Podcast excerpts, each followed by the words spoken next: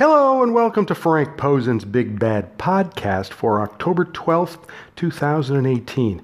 Don't forget to check out my blog at frankp316.blogspot.com. And I posted up on the blog today uh, Io Shirai versus Zeuxis. I don't know if that how you pronounce that or not, but anyway, I don't care that much.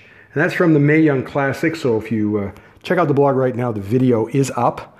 Um, of course, Yo is probably the tournament favorite. Zeuxis is from Puerto Rico, but she wrestles in Mexico. She won her first round match over Ariel Monroe, but I didn't think she looked very good. I mean, to me, she looked lazy, you know. Now, they made a big deal on commentary that Zeuxis has been to Japan. And now that is true. She worked for Reina as part of their working agreement with CMLL. That was a few years ago.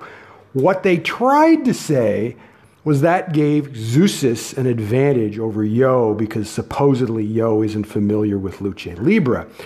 Silly WWE commentators. Any Io Shirai fan knows that she left Triple Tails to train in Mexico and she joined Stardom upon her return. Her training in Mexico has a lot to do with how good she is, the smoothness and all that. It's, it's unbelievable.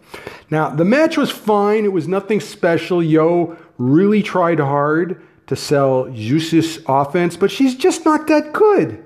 Zeuxis just isn't a very good wrestler, at least for me. I mean, I hadn't seen her before uh, a couple of weeks ago. I like the ending though. They did tease Zeuxis' Spanish fly finisher, which Yo turned into a Hurricanrana, and of course Io's moonsault, which she almost missed for the win. So Yo will face Deonna Purrazzo in the next round. And that gets me to the other matches that were in the final, that were in the on the show. Um, Deonna Purrazzo defeated Xia Li um, with her armbar finisher that she uses. Uh, uh, they're both under contract to uh, NXT. I really like Xia Li for the future. For somebody who uh, had to be trained from scratch. She is very, very good, and I do expect uh, her to be on NXT TV in the next few months. Deonna's probably going to job at NXT. That, she's going to be like um, Dakota Kai, like she's going to do a lot of jobs. Okay. Uh, the third match we had uh, Tegan Nox over Nicole Matthews, and um, uh, Nicole, if you watched the, her first round match, she just looked like crap, and she didn't look any better here. Uh, Tegan, uh, I think the plan initially was to have her win the whole tournament. As you'll see in the next couple of weeks, that plan went awry. But she looked good here. Uh, Nicole, I don't know, she just isn't very good anymore. Okay, and then we had Mia Yim defeating Kaitlyn. And uh, as I think we now know, uh, Mia has signed uh, with NXT. And so uh, I expect we're going to see her on, on the show pretty soon. She's very experienced, so it's not that big of a deal. Okay, so as I said, uh, if you check out the blog right now, uh, the, that match is up on the blog, and it's it's not bad. It's pretty good. Okay, one UFC thing I wanted to get back to. Um, uh, a funny thing happened on the way to UFC 230 after Valentina Shevchenko versus Sijara Eubanks for the vacant UFC flyweight championship was announced. The UFC came to the conclusion that no one wanted to see this fight. Okay? And it was going to kill. I mean, the, the reason they, they made it for UFC 230, it's at Madison Square Garden November 3rd, is they just couldn't seem to find a title match for the main event. And so what they did is they uh, took the planned match with Valentina versus um, Joanna Jędrzejczyk, and they moved it to UFC 230 and replaced Joanna with Sijara. But I, also think the possibility of Sijara missing weight was a big concern. Uh, Katlyn Chookagian was uh, to be brought in as a standby in case she couldn't make weight. So instead, after last week, what they decided to do was book Daniel Cormier versus Derrick Lewis for the UFC Heavyweight Championship for UFC uh, 230. And uh, Cormier uh, at one point said he probably couldn't fight because um, um, of his hand, but he says now it's okay, so he, he shouldn't have any problem.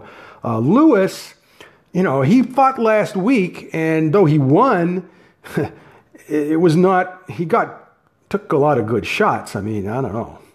I don't know about him fighting there. But anyway, the end result is what they did is they, they scratched Valentina versus Sijara, and they moved it back to UFC 231, where she will now face Joanna Jędrzejczyk. So, what do you do with Sijara? And Sijara was very upset, obviously, because they're jobbing her out of a title match. You know, not that she deserved it, but, you know, she has a right to be upset about it.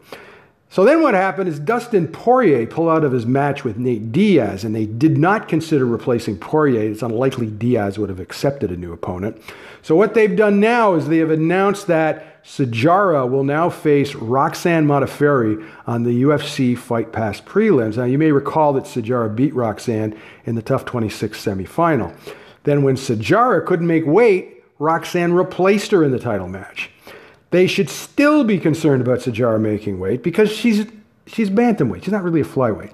And as I said before, the real solution would have been to rebook Nicco Montaño versus Valentina for UFC 230. So, being assholes, the UFC only complicated things. Okay?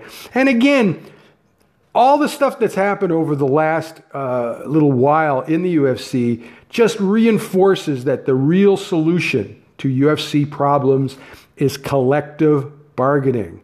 So I, I, I message to all fighters please sign those Project Spearhead uh, cards because collective bargaining would end this kind of foolishness. I, I will tell you that right now.